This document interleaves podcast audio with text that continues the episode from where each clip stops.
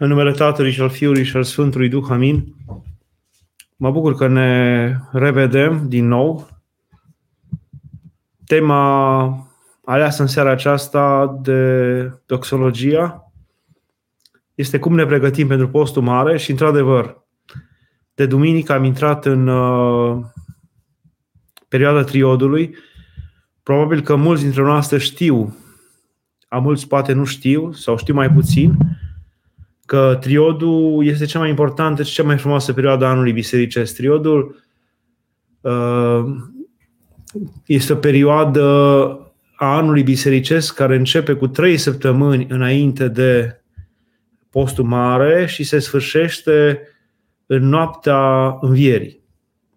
Iar aceste cântări, aceste rugăciuni, aceste rânduieli de slujbe, rânduieli uh, ale de tragerea clopotelor, de mâncare, de tot, tot, tot ce este acolo ca rânduială, uh, este poate cea mai deosebită și mai frumoasă parte a anului bisericesc. N-aș zice că putem spune că și perioada de după a Penticostarului, perioada de la Paști, la Rusalii, este o perioadă foarte, foarte frumoasă, dar nu atât de bogată precum această perioadă. Ca să vă dați seama, Uh, triodul este de trei ori mai gros decât Penticostarul. Cartea Triodului este de trei ori mai gros decât Cartea Penticostarului, tocmai pentru că slujbele sunt de o, de o amplitudine, de o măreție, de o frumusețe, începând de la, la liturghiile din fiecare duminică ale Sfântului, Ioan, ale Sfântului Vasile cel Mare, de la liturghiile darurilor, care sunt numai în această perioadă, liturgia darurilor înainte sfințită ale Sfântului Grigorie,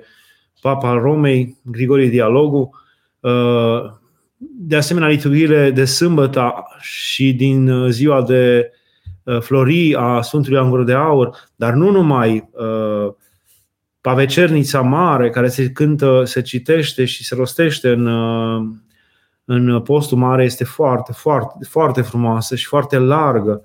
Și sunt o serie de alte rugăciuni și rânduieli care se fac doar și doar în postul mare. Și atunci noi am intrat în, tri, în perioada triodului încă de duminică. Uh, sunt trei, trei zile de, de trei săptămâni de un fel de trepte coborătoare sau urcătoare, mai bine ar zice urcătoare. Trei trepte urcătoare spre postul mare și uh, aceste trepte sunt de la o dezlegare completă, cum a fost săptămâna aceasta. La, și miercurile și vinerile au fost, miercurea și vinerea a fost harți Uh, la o săptămână obișnuită, cum va fi săptămâna viitoare, adică săptămână în care doar miercurea și vinerea se ține post, și la săptămâna brânzei, cum va fi în cealaltă săptămână, în care în toată săptămâna se poate mânca și brânză și ouă, dar uh, nu se mai mănâncă carne, după care se intră în postul mare. Și uh, de fapt, numele acesta triod, de la trei, vine tocmai de la aceste trei, trei săptămâni, trei duminici de dinainte, care cumva uh, ne vorbesc despre, despre perioada de pregătire, de perioada de. ne vorbesc de treptele de pregătire ale postului mare și cred că de aici ar trebui să și plecăm. Uh, prima duminică a triodului a fost, după cum știți, duminica trecută, a Vameșului și a Fariseului. Uh, intrăm într-o perioadă de rugăciune, intrăm într-o perioadă de post, intrăm într-o perioadă de dedicare lui Dumnezeu. Aș zice, uh, și nu o zic eu, că am, am auzit-o și am citit-o la alți părinți, la sfinți al lui Dumnezeu, uh, aș zice că dacă am împărți anul, tot anul în șapte, ca și cum un an, un an întreg ar fi, uh, ar fi o, o săptămână, nu? Și dacă rotunjim anului de 350 de zile, bine, 365, dar să, să rotunjim la 350 de zile, împărțit la 7, 50 de zile. Deci dacă am socoti o zi a anului de 50 de zile, știți că postul mare atâta durează. 50 de zile, 49 de zile, 7 uh, săptămâni, începând din uh, duminica alungării lui Adam din Rai, până în noaptea învierii, sunt 49 de zile, deci 50 de zile în mare, uh, este o zi, o zi a anului. Și exact cum 50 de zile sunt, uh, sunt între Paști și Rusalii, o altă zi a anului. Și părinții spuneau că, de fapt, putem să coti că această perioadă de 50 de zile din postul mare, al postului mare până la Paști, este vinerea anului, vinerea anului bisericesc, adică ziua de post, ziua dedicată lui Dumnezeu uh, ca, ca asceză, ca o steneală mai deosebită, așa cum vinerea în săptămână este o, este o zi dedicată în special lui Dumnezeu și amintirii răstignirii sale și a patimilor sale și de aceea încercăm vinerea să ținem post, de aceea poate că unii au uh, o dedicație mai specială, vinerea, o închinare mai specială adusă lui Dumnezeu, ca rugăciune și ca milostenie. Așa și această perioadă a postului mare este ziua din an, uh, aceste 50 de zile, este ziua anului, uh, ziua între ghilimele, ziua anului în care, pe care o închinăm în mod special lui Dumnezeu și o închinăm uh, o închinăm prin post, prin rugăciune, prin osteneală, prin milostenie, prin aducerea aminte mai specială de Dumnezeu decât oricând. Așa cum și perioada de după, de la Paști până la, la Rusalii, este perioada duminicii anului. Deci e ca o duminică, acea bucurie, acea lumină, acea strălucire a perioadei de la Paști la Rusalii este ca o zi de duminică, este duminica anului bisericesc. Și acum întorcându-ne, pentru că, este, pentru că această perioadă de 50 de zile este uh, apostolului, este, o, este o, o perioadă de închinare specială adusă lui Dumnezeu, cele trei duminici de dinainte ne vorbesc cum trebuie să fim sau ce trebuie să facem ca această închinare adusă lui Dumnezeu, ca această strădanie adusă de noi lui Dumnezeu să fie primită de Dumnezeu, să nu se piardă, să nu o facem degeaba. Să știți că aceste trei duminici premergătoare uh, postului ne vorbesc și aceste trei săptămâni ne vorbesc despre cum să dedicăm lui Dumnezeu în mod special o perioadă sau ceva și să știți că se, se verifică în orice vom dori vreodată lui Dumnezeu în viață sau vom vrea să, să oferim lui Dumnezeu, se verifică sau se uh, intră sub incidența acestor trei sfaturi aceste trei sfătuiri pe care le au aceste trei duminici. Prima duminică peste care am trecut uh, este Duminica Vameșului și a Fariseului. E ca și cum ne-ar spune lucrarea Duhului Sfânt, Duhul Sfânt care a lucrat în biserică și care prin Sfinții Părinți a pus aceste rânduieli și aceste, aceste pericope evanghelice, că până la urmă noi zicem că Sfinții Părinți au pus aceste pericope evanghelice și biserica și sinoadele uh, au pus aceste pericope evanghelice, adică bucățele de Evanghelie pe care noi, bucățiși de Evanghelie pe care noi le citim duminica. Avem în prima duminică, Duminica Vameșului și a Fariseului, în a doua duminică, Duminica Fiului Risipitor și în a treia duminică, Duminica uh, înfricoșătoarei judecăți. Și noi zicem că da, biserica, că reprezentanții ei, că sinoadele, că uh, Sfinții Părinți au rânduit așa, dar să știți că mai adevărat este să spunem că Ehm, Duhul Sfânt a hotărât așa, pentru că Duhul Sfânt n-a lucrat numai atunci odată, oarecând, uh, la întemeierea bisericii, când a coborât peste apostol și a vorbit în, uh, în limbi pe care ei nu le știau și s-a adunat poporul și au slăvit pe Dumnezeu în toate limbile și s-a adunat tot poporul auzind uh, în fiecare limba lui cum, cum apostolii vorbeau. Nu numai atunci a lucrat Duhul Sfânt, ci exact cum zice Mântuitorul la cine de taină spune Multe aș fi avut să vă mai spun, dar nu le puteți duce, dar voi trimite la voi pe Duhul cel Sfânt care vă va spune vouă toate. Și să știți că acest cuvânt, Duhul Sfânt, care a venit și ne-a spus nouă toate, a rămas și rămâne în biserică și rămâne în, în, în viața credincioșilor uh, până la sfârșitul veacului și chiar ne spune nouă toate. Exact cum uh, și liturghiile n-au fost la început așa. N-au fost exact așa cum le avem acum, dar ele s-au s-au uh, finisat, s-au uh, perfecționat, s-au uh, deschis spre toate, cu toate ferestrele spre Dumnezeu, încetul cu încetul, și și-au au căpătat forma aceasta în timp, e o lucrare a Duhului Sfânt în timp. Bineînțeles că mulți dintre noi ar putea zice, păi da, e o lucrare a omului. Bineînțeles că și oamenii au, au vrut să, sau s-au străduit să intervină sau să adauge ei după mintea lor dar ceea ce s-a adăugat de la om a pierit în timp sau a dispărut. N-a avut putere de, n-a avut această putere de a rămâne, de a persista. de constanță. Constanța aceasta este specifică Duhului Sfânt. Puterea aceasta de perenitate aceasta este specifică Duhului Sfânt. Și nu numai în biserică, și în pictarea icoanelor a fost această lucrare a Duhului Sfânt.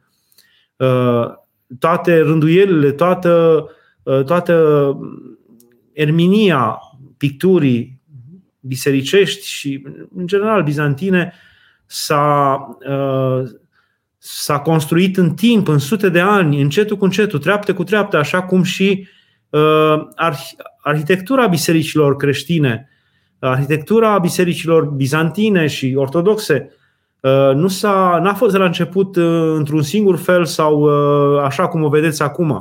Au fost diferite moduri de a, de a, de a construi, de a zidi o biserică în care să o, să o închinui Dumnezeu, dar în decursul timpului, prin lucrarea Duhului Sfânt și prin oamenii providențial care au putut să primească această, această învățătură de la Duhul Sfânt și să o, să o transmită, uh, arhitectura bisericească de pildă, în felul cum o avem noi acum și în rânduiala aceasta de despărțire, de despărțire interioară în biserică, de la pronaos, naos, și altar sau, sau aș zice chiar din, din față de la uh,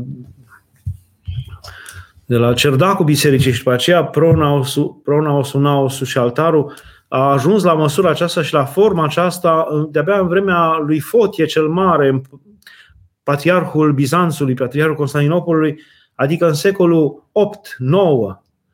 Așa cum și pictura bisericească a ajuns la măsura ei uh, de plină tot atunci și chiar și mai târziu, până în vremea paleologilor.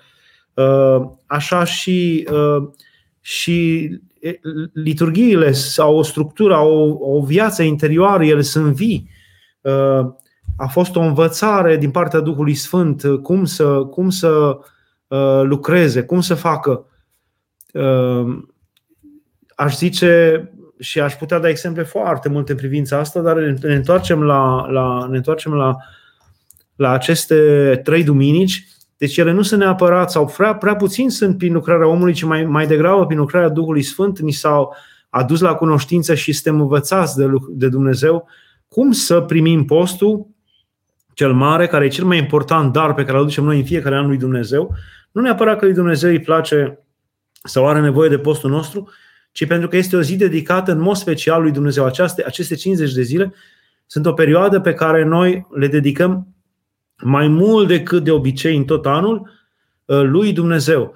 Și felul cum dedicăm aceste zile lui Dumnezeu trebuie să avem grijă să nu le pierdem degeaba, să, să nu cumva, sau, sau din, din potrivă, să nu se transforme într-o, într-o mm, într-o groapă în care cădem. Adică în loc să fie spre slăvirea lui Dumnezeu și spre înaintarea noastră, noi să ne construim propria noastră groapă duhovnicească în care vom cădea și ne vom autocondamna. Asta vrea să ne învețe Biserica, să ne învețe Duhul Sfânt uh, prin aceste trei trepte uh, care urcă spre post, prin aceste trei duminici. Și prima duminică a Vameșului și a Fariseului ne învață cum să ne rugăm.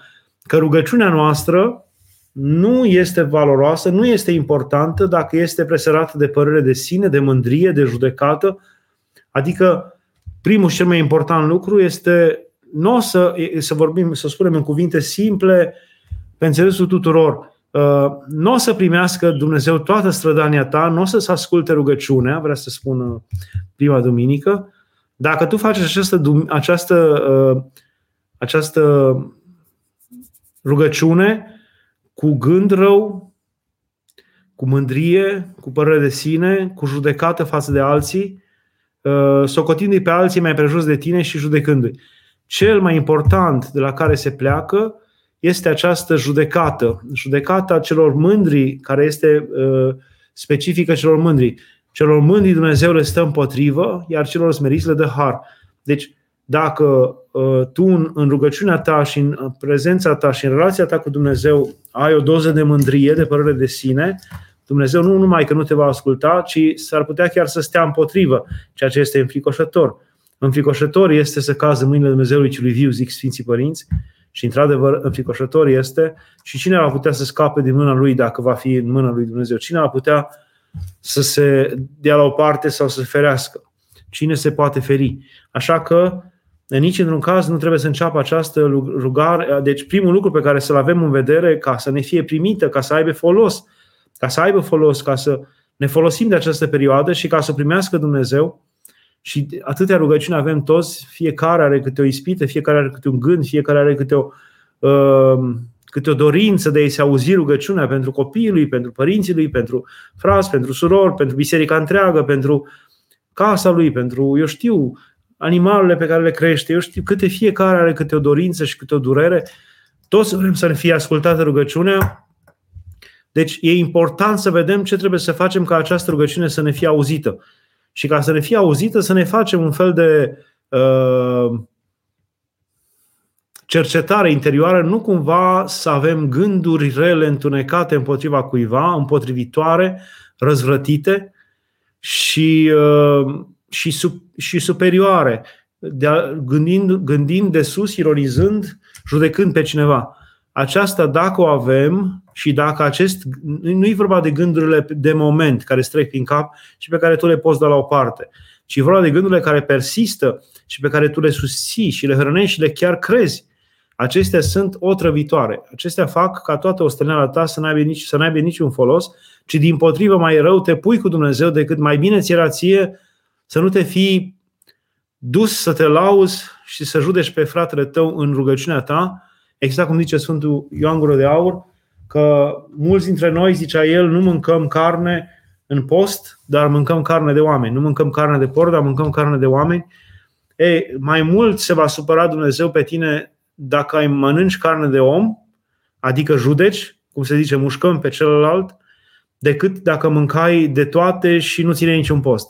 Așa că de multe ori acest tip de rugăciune, acest tip de raportare la Dumnezeu poate nu numai să fie nefolositor și uh, pierdere de vreme, ci să ne fie chiar o perioadă de timp uh, uh, rea, în care rea în sensul că ne punem rău cu Dumnezeu, în sensul că uh, mai degrabă coborâm în relația cu El decât să urcăm sau nici măcar nu rămânem pe loc. De fapt, viața duhovnicească uh, poate fi asemănată cu, cu o scară rulantă care coboară în jos. Și tu trebuie ca să urci pe această scară rulantă să alergi, să mergi, să alergi mai repede decât coboară scara. Ea încetul cu încetul coboară, nu foarte cu viteză mare, dar coboară.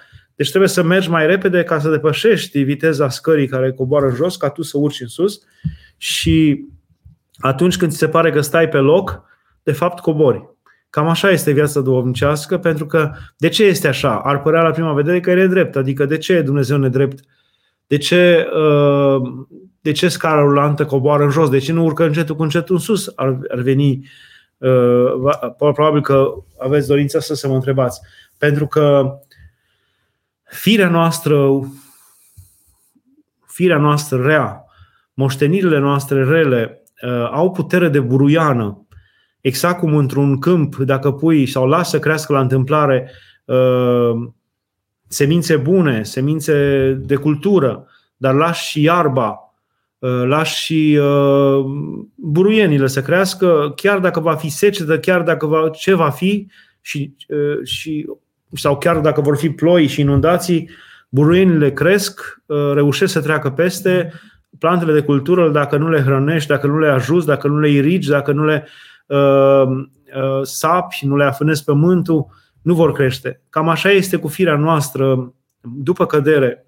Firea noastră după cădere ne-am îmbrăcat, în, cum ne-a îmbrăcat Dumnezeu, în haine de animale, în piele, și aceasta ne trage în jos. E, această rânduială pe care a pus-o Dumnezeu, această, acest lucru pe care l-a pus Dumnezeu, ne și descoperă căderea noastră și alegerea noastră, că noi am ales partea asta, noi ne-am întors spre întuneric, noi am ales acolo în rai altceva, dar este dată de Dumnezeu și pentru ca să-l facă pe om harnic, să-l învețe că trebuie să lupte, să se străduiască, să se lupte cu sine și să, să devină un, un harnic lucrător, un, un vrednic lucrător, un neîncetat lucrător. Omul nu poate să stea pe loc și să fie bine, el trebuie să lupte neîncetat. El trebuie să fie un luptător, cum zice Mântuitorul, Tatăl meu până acum lucrează și eu lucrez, adică Dumnezeu are o hărnicie, o lucrare neîncetată. Exact cum inima și mintea sunt chipul lui Dumnezeu din noi, în sensul că ele nu obosesc niciodată, ele nu tac niciodată, ele nu se liniștesc niciodată. Dacă inima s-ar liniști, ar muri. Dacă mintea, mintea niciodată nu tace, ea și, și niciodată nu se oprește, ea și noaptea în somn visează, face corelații. Așa este firea lui Dumnezeu. Noi am căzut din această fire înspre, înspre lenevie, înspre uh, rămânere pe loc, între, înspre încremenire în proiect, ca să ne învețe Dumnezeu să, să dobândim, rădobândim această, această hărnicie, această, exact cum a fost prima poruncă pe care i-a dat Dumnezeu omului în rai, muncește, muncește, lucrează, nu sta pe loc și păzește raiul, ca să rădăbunim această poruncă sau această rânduială lui Dumnezeu, e nevoie, Dumnezeu ne-a dat firea aceasta care ne trage firesc ușor spre cădere, spre moarte și noi văzând prăpastia pe care suntem trași, să luptăm împotriva ei. Și nu e atât de mult, nu e atât de important să biruim. Important este să ne învățăm să lucrăm, să, să ne străduim, să încercăm, să ne ridicăm. Să... Aceasta este cea care ne aseamănă cu Dumnezeu. Neîncetată lucrare, neîncetată strădanie ne, ne aseamănă cu Dumnezeu mai mult decât biruința. Oricum, uh, aceasta este prima, prima uh, duminică, cum să ne rugăm, cum să postim, cum să uh, miluim pe cineva fără să judecăm, dar mai ales rugăciunea, fără să judecăm, fără să ne mândrim, fără să privim de sus sau să credem că noi, iarăși tot aici la prima duminică, să credem cumva că noi îi aducem, uh, îi facem o, o, un capriciu lui Dumnezeu, îi facem o plăcere lui Dumnezeu că ține noi postul și ne ostenim noi cu rugăciunea. Nu e trebuiește lui Dumnezeu, credeți-mă, știu că sună, sună parcă nepotrivit. Nu-i trebuie Dumnezeu nici postul nostru, nici rugăciunea noastră, nici milostenia noastră. Nu-i trebuie lui Dumnezeu postul nostru, nu are nevoie de postul nostru. Adică pentru ce? Cu ce îl folosim pe el că noi postim? Noi ne folosim pe noi înșine că postim. Noi ne subție mintea și inima. Noi nu ne mai preocupăm atâta de a pune pe masă tot felul de lucruri, de a face tot felul de chestii complicate și rafinate și dăm mai mult timp lui Dumnezeu pe spre folosul nostru. Iar dacă ne-ar mai rămâne ceva din ceea ce altfel obișnuit a mânca, să dăm și altora. Cam asta e folosul postului. Pentru noi, uh, exact cum rugăciunea, ce îi folosește Dumnezeu rugăciunea Dumnezeu? Lui Dumnezeu nu-i trebuiește. Lui Dumnezeu nu-i lipsește ceva ca să-i trebuiască să-i dăm noi ceva. Adică uh, rugăciunea ne folosește nouă, este o legătură necesitate cu Dumnezeu de care noi ne folosim. E ca și cum ai spune, uh, ce îi folosește apei izvorului că tu bei? Nu-i folosește apei izvorului, ție îți folosește Apa izvorului este la fel de pură și curată și cristalină și că bei tu și că nu bei tu. De multe ori s-ar putea chiar să o, să o murdărești, să o întinezi tu prin uh, tulburarea pe care o aduci, dar ea este curată în sine, nu are nicio trebuință de a fi băută. Așa este și Dumnezeu. Atunci când ne rugăm, noi bem din această apă izvorului, ne curățim cu această apă izvorului ceresc, noi avem nevoie de apropierea de Dumnezeu, de luminare de Dumnezeu prin rugăciune. Nu Dumnezeu are nevoie de noi. Și așa și la milostenie. Nu suferă Dumnezeu de putința de a face dintr-o dată pe toți săraci și bogați și toate lucrurile care nu merg în lumea asta să le îndrepte într-o clipită. Nu e nevoie de noi ca noi să-L ajutăm în acest demers. Nu e Dumnezeu un neputincios care se folosește de micul și smeristul nostru ajutor ca să mai dreagă din, din durerile și neputințele lumii acestea cu care el nu se mai descurcă. Nu, nu. Deci aceasta trebuie să o, să o înțelegem. Uh, nu avem nevoie noi, nu are nevoie Dumnezeu, ci noi avem nevoie de Dumnezeu.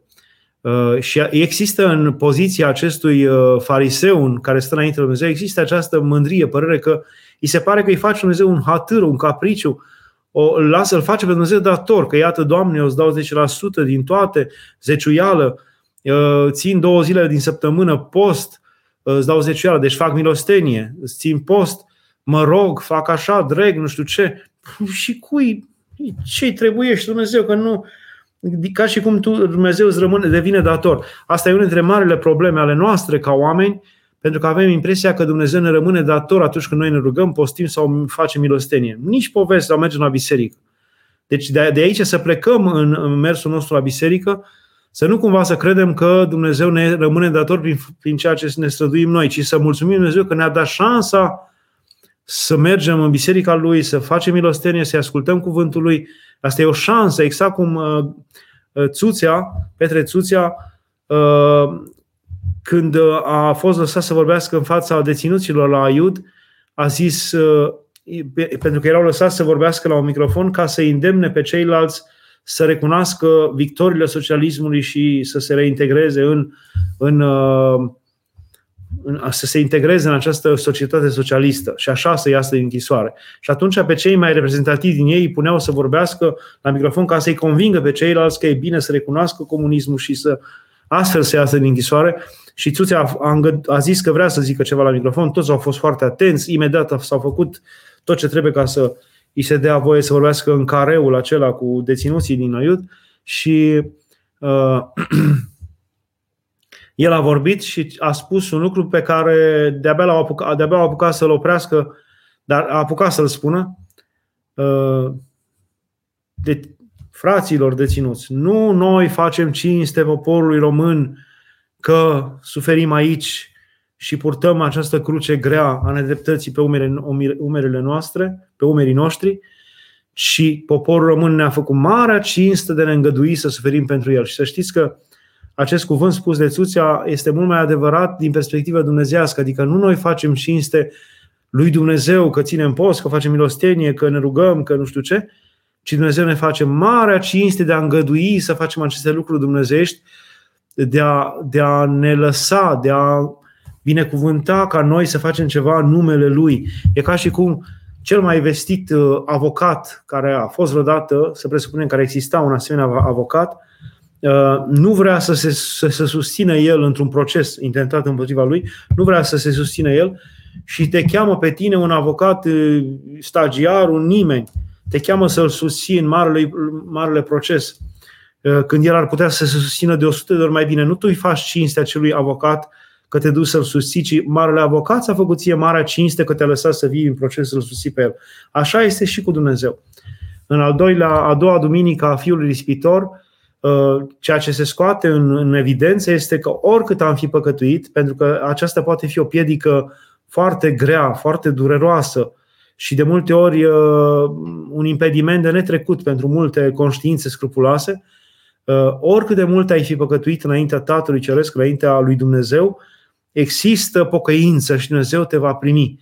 Că Dumnezeu are o iubire atât de mare, este un, este un risipitor al dragostei. Mai mult ar fi trebuit să numească această pildă nu pilda fiului risipitor, ci pilda tatălui risipitor de dragoste, pentru că e atâta risipe de dragoste în, în lucrarea acestui tată, care este chipul lui Dumnezeu, uh, că Dumnezeu nu se, scârce, se, se zgârcește să risipească dragostea sa, să stăruiască dragostea sa, și că oricât ai păcătuit tu împotriva lui Dumnezeu, oricât ai făcut, este mântuire prin pocăință. Că omul se poate întoarce și Dumnezeu îl va primi. Ori de unde s-ar fi, ar fi căzut omul. Este, este al doilea lucru care este, ne îndeamnă Duhul Sfânt la intrarea în acest post, ca nu cumva în decursul acestui post, nu cumva atunci când dedicăm, dăm lui Dumnezeu ceva, încercăm să ne strădim să credem că oricum pe mine nu mă aude Dumnezeu, că eu sunt un păcătos, eu sunt un nevrednic, pe mine nu mă bagă în seamă, n-are nevoie de lucrarea mea, n-are nevoie de mila mea, de milostenia mea, n-are nevoie de postul meu, n-are nevoie de rugăciunea mea. O mare greșeală. Dumnezeu se bucură și s-a bucurat, iată, de fiul ispitor, mai mult de fiu cât de fiul rămas acasă la, de întoarcerea lui și cum ne și spune Dumnezeu, că Dumnezeu pentru un păcătos care se pocăiește se bucură și se bucură toate cerurile. Uh, și al treia, a treia duminică, duminica înficoșătoarei judecăți, este ca un, uh, uh, ca un motor.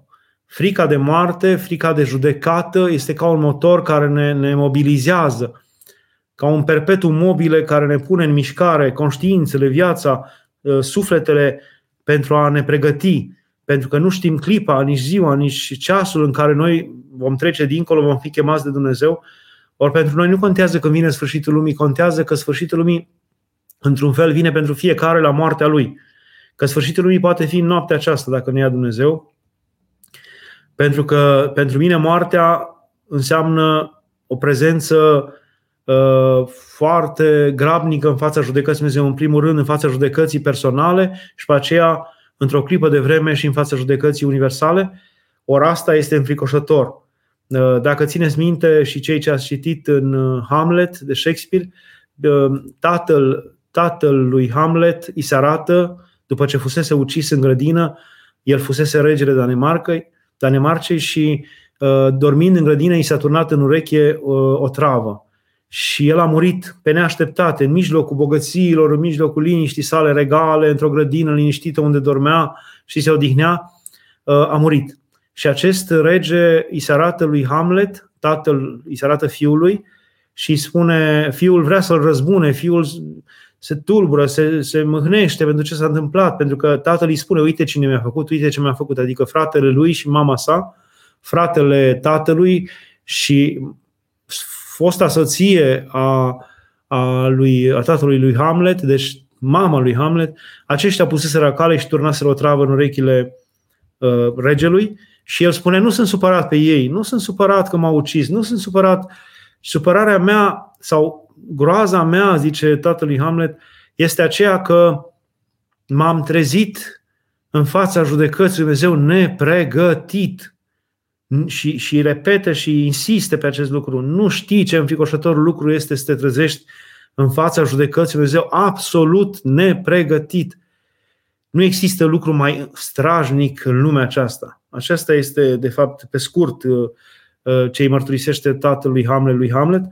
Uh, și această înfricoșătoare judecată care ne este pusă în față în a treia duminică a triodului, în a treia treaptă, ne aduce aminte că gândul la moarte, aducerea aminte de moarte, dar nu de moarte în sine, că moartea nu este atât de. Nu de moarte ne temem noi, nici măcar de posibilă eternitate, pentru că noi credem în Hristos, credem în mărturia lui Dumnezeu și știm că moartea nu este o. nu are. are o, moartea nu este eternă și nu este doar o trecere. Uh, ceea ce ne înficoșează pe noi la moarte nu este nici că trupul nostru va, zace, va, va fi închis în pământ, pentru că noi nu ne identificăm nici măcar cu trupul nostru și că el va învia până la urmă, este doar adormit, nici că uh, vom dispărea complet, ceea ce știm că nu este adevărat. Nu ne temem nici de lipsa noastră, faptul că lumea va merge înainte, toți se vor descurca, cum zice Coșbuc, de rup din codru rămurea, ce-i pasă codrului de ea, ce-i pasă unei lumi întregi de moartea ta, așa, nici măcar asta nu ne înficoșează pe noi. Cum o să meargă lumea înainte fără noi, ci și că lumea o să trăiască în continuare liniștită fără noi, o să privească uh, răsăritul soarelui dimineață, o să se bucure de apusul soarelui, o să cadă ploi line sau din sori frumoase și tu nu vei mai fi. Nu asta ne înfricoșează, ci ne înfricoșează prezența înaintea lui Dumnezeu. Pentru această întâlnire, exact cum un om se pregătește pentru o întâlnire uh, valoroasă, importantă, așa cum mirele și mireasa uh, transformă acel moment de întâlnire nuntă a celor doi într-o pregătire până la urmă de, de a întregii vieți de până atunci și mirele și mireasa s-a pregătit toată viața până atunci ca să se poată întâlni de plin unul cu altul în taina nunții, Eh, ei, să știți că este de 100 de ori, de mii de ori mai valoros întâlnirea cu Dumnezeu. Cum ne întâlnim noi cu Dumnezeu? Și înfricoșător este să nu ne trezim în fața lui Dumnezeu, exact cum se spune într-un fel de mm, znoavă duhovnicească, povestire duhovnicească, în care se spune că un mare teolog a, a murit și a mers în fața porților împărăției cerilor și acolo, lângă lângă el, în fața porților, era un om sărman sau părea un om așa sărman, pe care nu l-a recunoscut. Teologul era agitat, era stresat, cine e portar, când ne vor deschide, dacă ne va deschide. Se tot uita în toate părțile, așteptând să vadă pe cine știe ce, ce oameni îmbrăcați în haine, în veșminte speciale, ca să vină să îl întrebe, să-i deschidă. Să... Și uh, a stat lângă omul acela mult timp nerecunoscându-l și o altă bătrână dintr-un sat a murit și ea și a venit și ea sufletul ei în fața porților împărăției celor. Bătrâna aceea neșcolită care își pleca genunchii, cum zice Petre Tuțea, pe, pe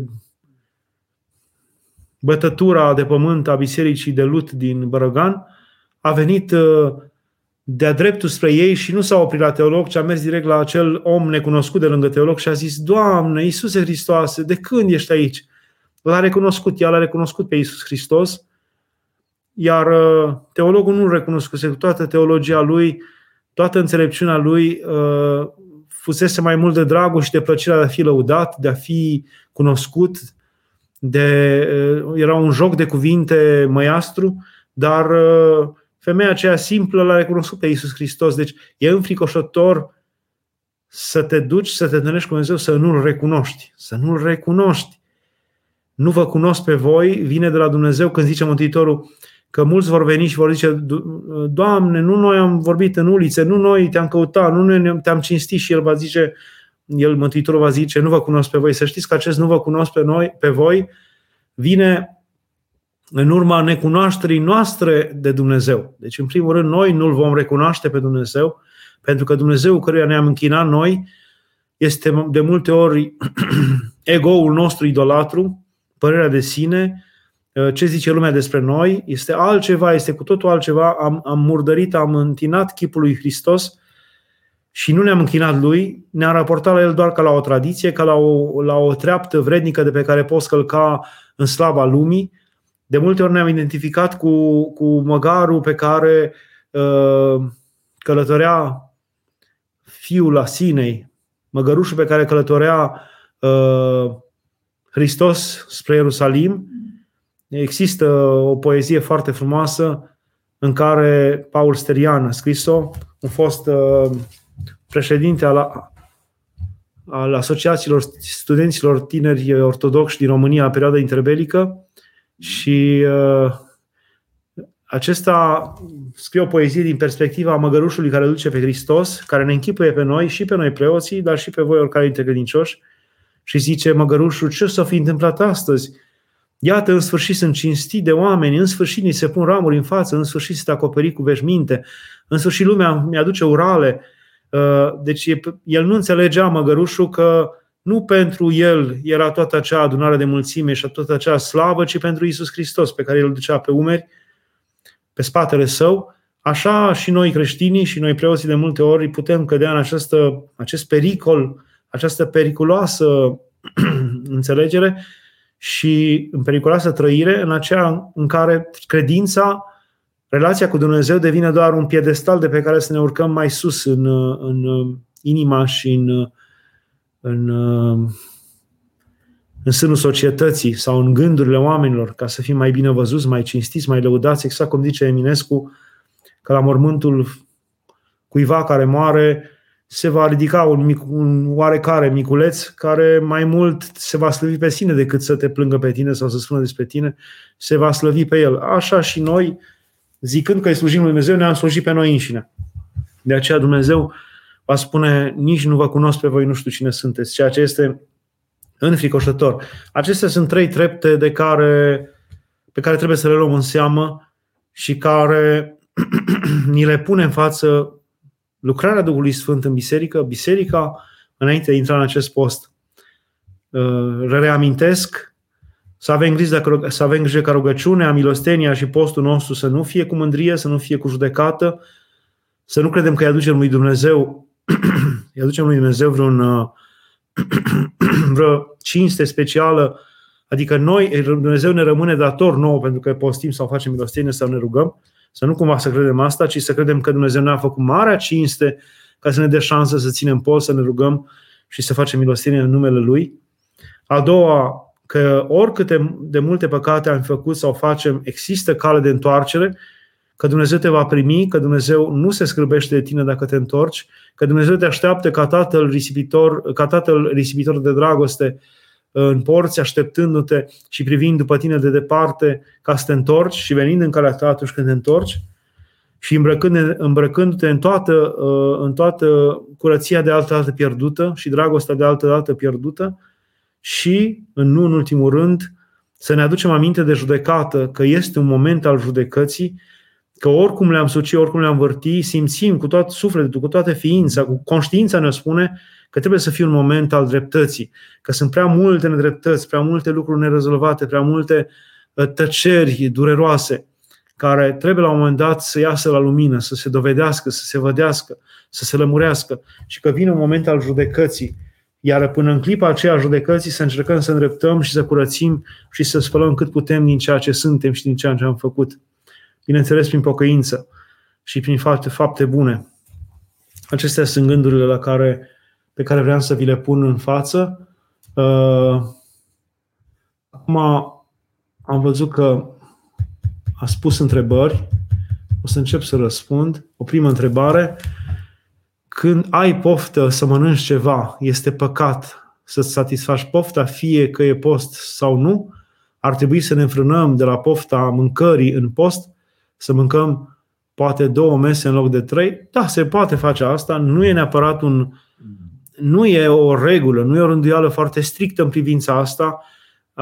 Biserica, ca o mamă, că este o mamă noastră, a avut această îngăduință și a lăsat în mâna duhovnicilor și a relațiilor lor firești, de duhovnicești cu poporul, cu fiecare om în parte, a lăsat în mâna duhovnicilor această rânduială pentru fiecare, fiecare după măsura lui, să țină să-și țină rânduiala după la fiecare la măsura lui. Și v-aș da exemplu Sfântului Atanasie cel Mare din muntele Atos, care era un om imens, mare, puternic, lucrase, fusese în armată înainte și care ă, nu se sătura nici cu șase porții. Deci cât mânca un monah și se sătura, el nu se sătura nici cu șase porții și reducea la două sau trei porții și așa mânca dar pentru el reducerea aceea la două sau trei porții era imensă, era mult mai valoroasă înainte de Dumnezeu uh, decât uh, ca alții mâncau o porție sau mâncau jumătate dintr-o porție, pentru că firea, firesc, firea trupului lor nu le cerea mai mult. Și uh, era înainte de Dumnezeu mai mare Sfântul Atanasie cel Mare Ratusului, care mânca în loc de șase porții, trei sau două la o masă, decât aceia care ziceau și se uitau cu, cu, eu știu, cu dispreț la el și îl judecau că mănâncă atât de mult. Exact cum, uh, la fel, Sfântul Arsenie cel Mare în Pateric, dacă citiți, uh, Sfântul Arsenie cel Mare, care fusese unul dintre cei mai importanți oameni ai Imperiului Roman, uh, de apus și de răsărit, aș zice, care îi fusese profesorul și sfătuitorul direct al împăratului și profesorul copiilor lui, profesorul viitorilor împărați bizantini, uh, împăratului Onorii al Imperiului Roman de apus și Arcadie al Imperiului Bizantin, al Imperiului Roman de răsărit. Deci omul acesta care era poate cel mai important om din palat, care se îmbrăca doar în haine scumpe, care trăia și povestea el că și cărările erau de, din curtea sa erau acoperite cu, cu un fel de nisip de aur, uh, care avea la dispoziție zeci de, de, de bucătari care să-i facă tot felul de mâncăruri și care se sfătuia pururea cu împăratul în toate și era la masa lui și împreună cu el uh, și care dormea în camere, nu ne putem imagina. Uh, acest om, când a ajuns în pustia Egiptului, dormea pe o își făcuse un fel de pat de lemn acoperit cu o cergă, cum ar fi la noi, dar uh, și pe acesta dormea. Și toți care intrau la el se zminteau pentru că monahii egipteni erau mult mai aspri. Marea majoritate a monahilor egipteni, Arsenie era grec de neam, iar monahii egipteni erau mai toți uh, foști uh, țărani egipteni, care trăiseră, dormeau pe pământ în țara aceea caldă, cel mult cei mai bogați aveau câte o rogojină pe care să doarmă, adică un fel de împletitură pe care dormeau și uh, în, în monahism toți dormeau pe o rogojină. Deci, într-un fel, uh, ei care fusese păstori în satul lor sau agricultori și dormeau pe pământul gol, uh, ajunseseră să doarmă acum mai bine decât dormeau în casele lor, dormeau pe rogojină. Iar uh, când intrau în uh, camara, în cămăruța în care își avea uh, se, își ducea viața monahală Arsenie cel Mare, care deveni, era și bolnav, îmbătrânise și își făcuse un fel de pad de lemn mic, ca înălțime, dar acoperit cu o cergă, îl, îl vorbeau de rău și îl socoteau un, un pierdut. Și până când preotul schitului i-a certat pe acești monahi care se zminteau de el și a zis, voi nu știți de unde vine omul ăsta. înaintea lui Dumnezeu că doarme pe patul ăsta de lemn de o mie de ori mai valoros decât că dormiți voi pe rogojină. Voi dormiți mai bine cum ați dormit decât cum ați dormit în, în casele voastre în copilărie. El doarme mult mai rău. El vine de foarte sus. De aceea contează la fiecare măsura fiecăruia și v-aș îndemna la, să aveți o, să aveți un minim dialog cu duhovnicii voștri care sper că vă cunosc, exact cum uh, ar trebui să ne cunoască medicii de familie și să știe ce putem și ce nu putem și unde suntem cei mai vulnerabili, așa ar trebui să ne cunoască și duhovnicii. Și atunci, uh, sfătuindu-ne cu duhovnicul și ca să nu ne mândrim și ca să nu facem lucruri exagerate, excentrice și după aceea să fim ispitiți de diavol, și ca să nu jignim sau să nu supărăm pe alții prin, uh, prin uh, eforturile noastre, eu știu, care par bune la prima vedere, dar tulbură și mâhnesc pe alții, să vă sfătuiți cu duhovnicii în ceea ce faceți. O a doua întrebare. Suntem vrednici să ne rugăm cu rugăciunea Tatăl nostru? Adică putem cu adevărat să ne punem în poziție de fiu al lui Dumnezeu? Sau trebuie să zicem rugăciunea cu nevrednicie ca un fiu risipitor? Bine, este foarte bine dacă putem să o facem așa. În, în, în, e bine ca noi să nu o zicem cu enfază, să nu o zicem cu nonșalanță, să nu să zicem Tatăl nostru, să zicem Tu ești Tatăl nostru. Adică ca și cum am zice, fai, ce om mare sunt eu, ca un fel de american într-o țară amărâtă de mâna a treia, în care dacă mor 100 dintre cei amărâ- amărâți aia necăjiți, nu e mare lucru, dar dacă moare un american, e mare lucru pentru că e protejat de statul american și uh, Uh, ei, nu trebuie să avem poziția aceasta ca și cum noi am fi fiul lui Dumnezeu, iar uh, și noi ne raportăm la el așa cu un fel de mândrie, de părere de sine, că tu ești tatăl nostru și noi suntem niște fii ai tăi, iar ceilalți sunt, nu sunt, care știu de tine nu uh, sunt, iar cei care nu știu de tine nu sunt, nu. Nu. Bineînțeles că poziția noastră trebuie să fie uh, zmerită, trebuie să fie exact cum zice Petre Țuțea în închisoarea de la Iud, uh, nu noi facem cinste poporului român, nu noi facem cinste lui Dumnezeu că îl numim Tată, ci El ne face imensa cinste să ne numească fiei săi și să ne primească ca fiei săi și ca frații ai, ai Mântuitorului nostru Iisus Hristos. Vă dați seama? Adică ce cinste, cine se simte vrednic? Cine poate să zică eu mă simt vrednic și nimeni? Așa încât cu siguranță uh, modul în care zicem Tatăl nostru trebuie să fie cu multă smerenie și cu multă recunoștință, dar nici să nu, uh, să nu se oprească gura noastră de a numi pe Dumnezeu Tatăl nostru dintr-un fel de smerenie exagerată sau falsă. Adică totuși e, e cel mai important lucru pe care, dacă Mântuitorul nostru ne-a, ne-a îndemnat așa să ne rugăm, n-a zis iară care sunteți vrednici așa să vă rugați. Nu. Noi așa să ne rugăm. Adică Dumnezeu nu se va rușina de noi. Exact cum și Uh, Mântuitorul nu se rușinează să numească Fiul al omului. El care este Fiul lui Dumnezeu, El care este Cel prin care toate s-au făcut și fără de care nimic nu s-a făcut, El nu se rușinează să numească de multe ori Fiul al omului, exact cum noi dacă, eu știu, uh, am fi duși undeva, eu știu în ce țară mai, mai noi ne-am socotit europeni, ne-am socotit albi, ne-am socotit uh, mai deosebiți dintr-o cultură mai deosebită și să zicem că mergem într-o țară, să zicem în pigmei, dintre pigmei în uh, zona amazoniană. Uh, și ne-am numit și când ne-am întoarce în țara noastră am zice tuturor că noi suntem din neamul pigmeilor. Ne-am rușinat să zicem asta. Nu, nu am zice mai, dar eu sunt totuși român, eu sunt european, eu sunt caucazian, eu sunt rasa albă, eu sunt nu știu ce. Ei, ne-ar fi rușine nouă să spunem că suntem din fiul pigmeilor sau fiul, eu știu, indienilor sau fiul pieilor roșii sau cine știe ce ne-ar fi rușine să spunem, dar uh, sau fiul băștinașilor din Australia. Ne-ar fi rușine să zicem asta sau pentru unii, dar uite că Hristos nu s-a rușinat să se numească și diferența dintre, dintre firea dumnezească și firea omenească, măsura pe care a coborât Uh, umilința, smerenia la care a venit Hristos luându-și firea noastră este infinit mai mare decât că noi ne numim uh, după un neam oarecare de undeva sau ne, nu ne rușinăm de acel neam. Este infinit mai mare. Adică Mântuitorul nu s-a rușinat de noi, nu s-a rușinat de noi.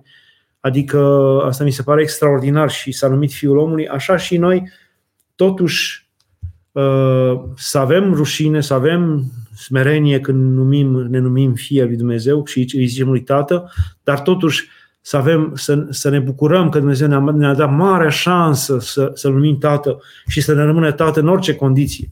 În orice condiție al păcatului nostru, El totuși nu se, nu se dă la o parte să se lase numit de noi Tată și să și lucreze ca un Tată, exact cum și zice că Dumnezeu dă, dă soarele și peste cei buni și peste cei răi. Adică e ca un tatăl care face bine și celor buni și celor răi, copiilor buni și copiilor răi. Aduce la masă și pe copilul care a făcut toate prostiile, fiul lui care a făcut toate greșelile și nu-l lasă flămând.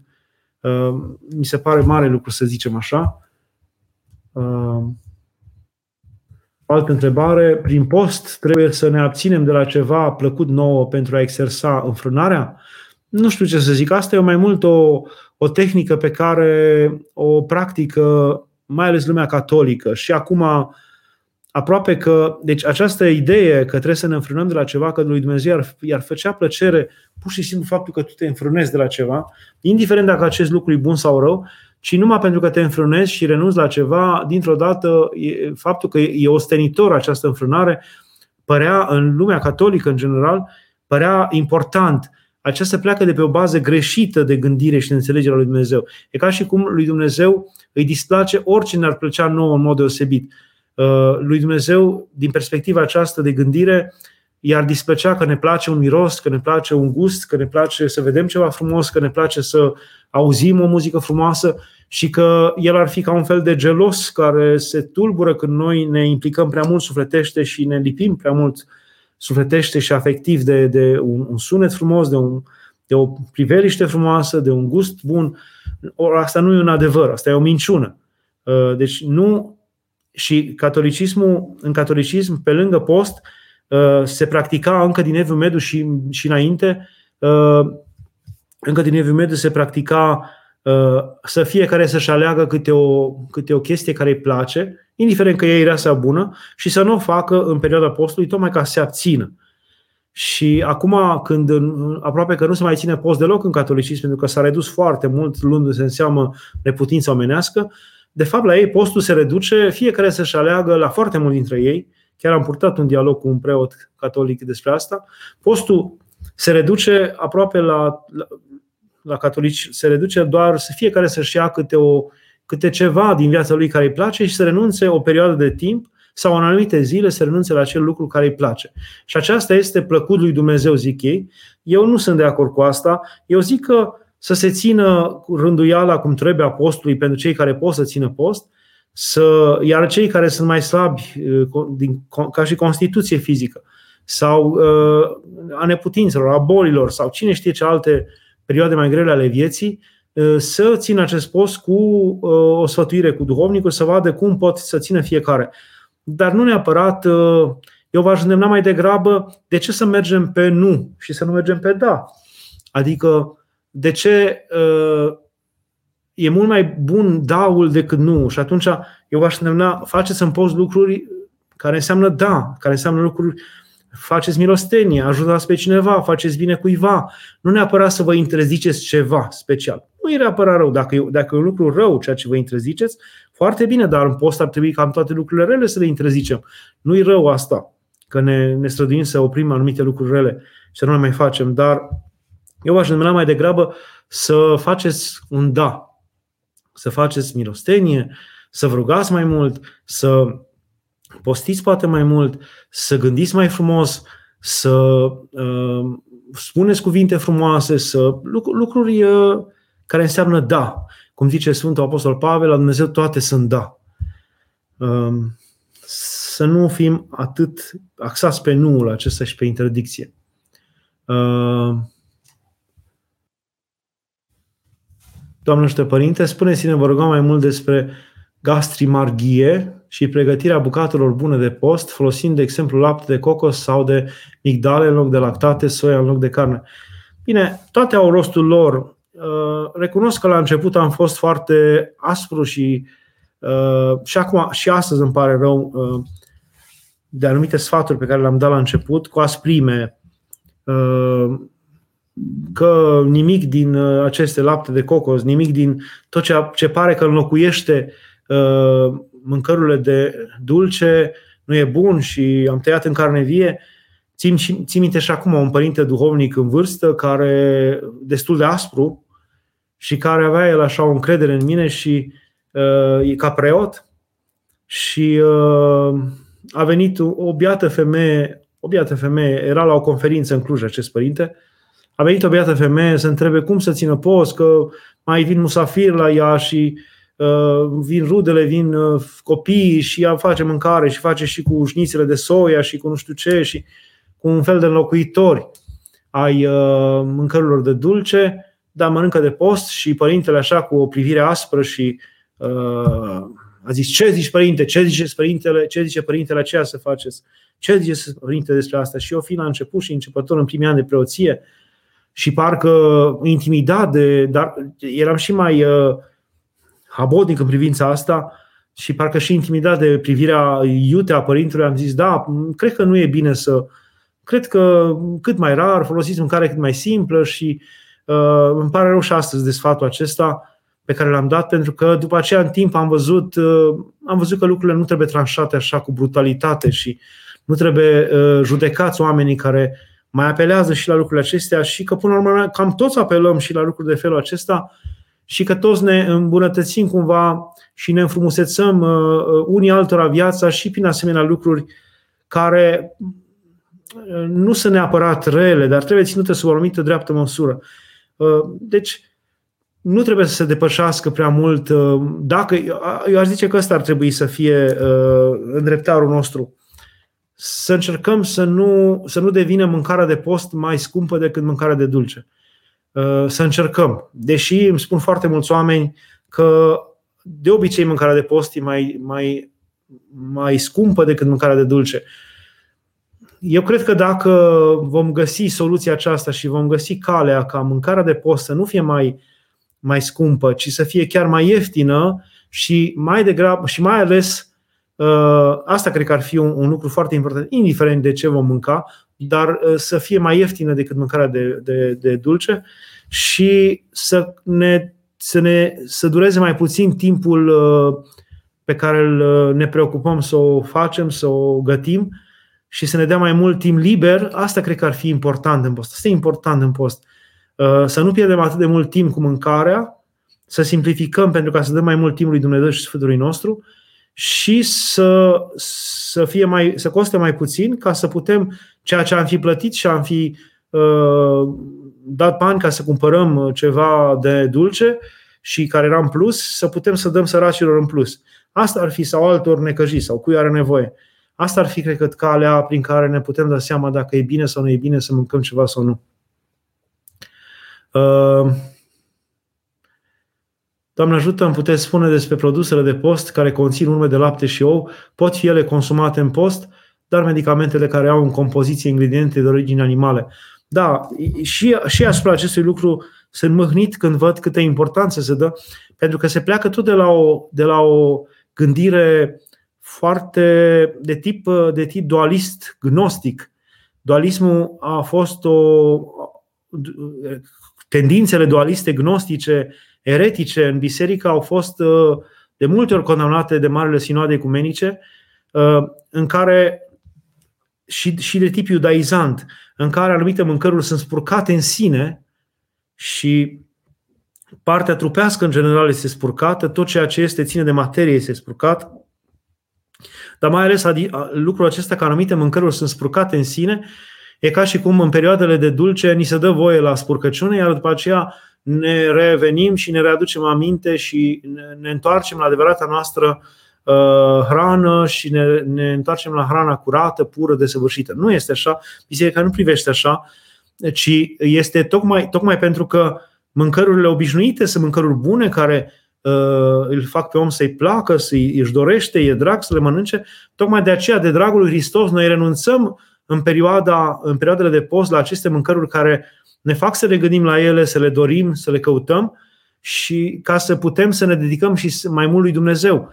E un fel de jerfă de ceea ce ne place și ne este drag, ca să putem să îl dobândim mai aproape și mai cu drag pe Hristos, adică mintea noastră și inima noastră să fie preocupate mai mult de, de Hristos și să, să-i, să-i simțim gustul lui, să-i simțim aroma lui mai mult decât uh, cele ale lumii acestea. Nu pentru că mâncărurile acestea sunt spurcate, ne, sunt oprite în post, ci pentru, tocmai pentru că sunt bune. Asta este gândirea ortodoxă, nu că acestea sunt spurcate. Acestea cu spurcăciunea, că ele sunt spurcate în sine, asta este gândire de tip iudaic, gnostic, dualist gnostic. Și e periculos să gândești așa și de aceea ă, această frică îmi vin mame și îmi spun că am gustat puțin din mâncarea copilului, foarte puțin, cu vârful linguriței și m-am spurcat. Pentru că mânca copilul, trebuie să-i dai de mâncare cine știe ce lucruri, care nu sunt de post. Și că e copil mic. Și numai pentru că a gustat cu vârful limbii, gata, s-a spurcat. Nu e adevărat, asta e o porcărie. Asta e o neînțelegere. E, e aceeași greșeală pe care a făcut-o și Petru când uh, Dumnezeu i-a întins o față de masă uh, din cer și uh, i-a, l-a îndemnat să taie să mănânce din toate. Și el a zis, niciodată nu voi mânca lucruri spurcate. Și Dumnezeu cu asprime a spus, cum numești tu spurcat ceea ce Dumnezeu a curățit? Adică toată, toată făptura este curată, tot ceea ce dă Dumnezeu este curat. Așa și noi cădem în aceeași ispită a lui Petru să credem că anumite lucruri sunt spurcate în sine și că noi nu ne putem atinge de asemenea chestii urâte și monstruoase. Sau că poate conține urme. Ce să conțină urme de, de, de lapte sau de ou când nici în cremvuș nu știu dacă mai este carne. Atâta de uh, artificial se construiesc acum, se fac uh, aceste uh, alimente, încât mi se pare o, o greșeală uh, și un fel de scrupulozitate înghițim uh, cămila și strecurăm țânțarul. Adică uh, o, o, o scrupulozitate gratuită și greșită înainte de Dumnezeu. Nu cred că, dacă conștiința nu vă lasă să trăiți din cauza asta, opriți-vă, dar eu cred că n-ar fi cazul să exagerați aceste urme, așa zise urme de lapte. Ce să mai spunem sau de, de ou din uh, anumite alimente? Uh, dar ce să mai zicem de medicamente, când omul trebuie să-și ia medicamentația, adică ar fi aberant să nu-și ia medicamentația și să, să se accentueze bolile cronice pe care le are numai pentru că uh, îi interzice biserica. Nu îi interzice biserica, să nu exagerăm în privința aceasta. Uh, și cred că o ultimă întrebare, pentru că deja este târziu. Uh, cum se poate dobândi sinceritatea cu Dumnezeu, cu tine însuși și cu semenii? Cu multă smerenie și luciditate, adică cu multă luciditate. Nu știu acum, sinceritatea cu oamenii e mai complicat pentru că oamenii nu vor putea duce uh, sinceritatea nici tu nu vei putea duce sinceritatea lor completă, nici sinceritatea ta completă nu, nu se o poate duce oamenii. Așa încât sinceritatea, în primul rând, să o ai cu tine și cu Dumnezeu, iar cu oamenii să fii la măsura la care poate, poți să fii, încât să nu le greșești, să, nu le, să nu-i jignești, să nu-i traumatizezi. Uh, știți că există o povestire cu Esop, vestitul, uh, vestitul uh, învățat și grec din Samos, care spunea că Uh, era, se vindea singur în, în târgurile de sclavi și l-a întrebat cineva tu ce știi? Știu tot să fac. Care e singurul tău, uh, care e singurul tău viciu? Că sunt foarte sincer. Păi de asta nu e un viciu, a zis uh, grecul. Eu te iau la mine acasă și la mine poți să fii sincer, că eu am doresc asta. Bine. Și l-a dus acasă și uh, grecul a plecat undeva departe și a rămas cu soția grecului și a zis uh, o să te pună soția mea să faci treabă, să faci tot ce zice. Și soția a zis, du-te fa aia, du-te fa aia, du-te fa aia. Dar pentru că era nou și era începător, bineînțeles, ea fiind curioasă, mai mergea să se uite după el ce face, pe unde, cum lucrează și el o tot vedea cum se uită după el cu coada ochiului și el zice, ce tot te uiți la mine ca o găină? Știți cum se uită găinile, întorc fața și se uită dintr-o parte așa. El era sincer, nu? A spus sincer ce gândea. Ori asta a, a supărat-o foarte tare pe, pe soția acelui stăpân și a fost dat afară. Deci, nu știu dacă sinceritatea aceasta, în înțelesul ăsta, este bună, dar sinceritatea cu Dumnezeu este absolut importantă. Absolut importantă. Dar și acolo, sinceritatea cu Dumnezeu trebuie să aibă anumite, anumite piedici. Nu spui cu cuvintele tale brute și batjocoritoare sau răutăcioase sau cu, cu vorbele tale de multe ori uh, atât de spurcate, nu vorbești cu Dumnezeu în felul cum vorbești pe uliță sau în spatele blocului, pentru că așa ți-a venit ție să vorbești și că așa îți vine ție să spui lui Dumnezeu. Adică totuși trebuie să ai anumită noblețe, boierie în a dialoga cu Dumnezeu, să te limitezi, să te, să te rezumi, să fii atent la ce spui, la cum spui. Adică nu merită, nu merge un fel de sinceritate așa uh, stupidă și grotescă. Nu asta vrea Dumnezeu. Cred că e destul. Vă mulțumesc. Uh, sper să ne auzim vinerile viitoare, când de obicei sunt invitat eu. Dumnezeu să ne ajute să ne trăiască toți.